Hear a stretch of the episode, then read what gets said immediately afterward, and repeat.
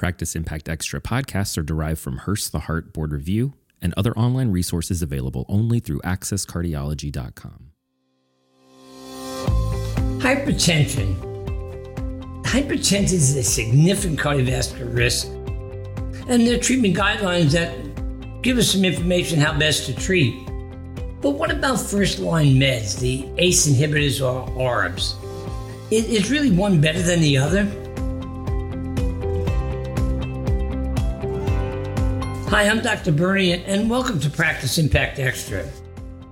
Nearly one half of adults in the United States have hypertension, yet only one in four are controlled, related to issues leading to non adherence and compliance. Hypertension increases the risk of CV disease, vascular renal disease, and stroke. Currently, ACE inhibitors and ARBs are both recommended as first line therapies for the treatment of hypertension. However, there are limited head to head comparisons analyzing ACE inhibitors and ARBs. A study published in the journal Hypertension in July 2021 was an intentional real world cohort of approximately eight databases in the United States, Germany, and South Korea. Patients included in the study were required to initiate ACE inhibitors or ARBs monotherapy between 1996 to 2018 for the treatment of hypertension and included nearly 2.3 million patients. So, what did the analysis reveal?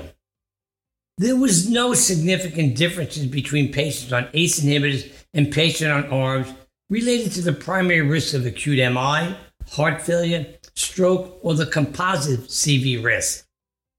Secondary analysis and safety outcomes, however, did reveal ACE inhibitors to be associated with a significantly increased risk of angioedema, cough, acute pancreatitis, and GI bleeding when compared to ARBs.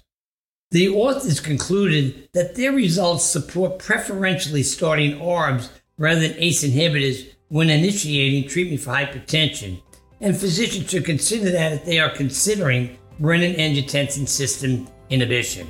My take? This study may reduce patient risk of adverse events and side effects and be associated with greater patient adhesion and adherence to treatment. I want to thank you for joining me and see you next time on Practice Impact Extra.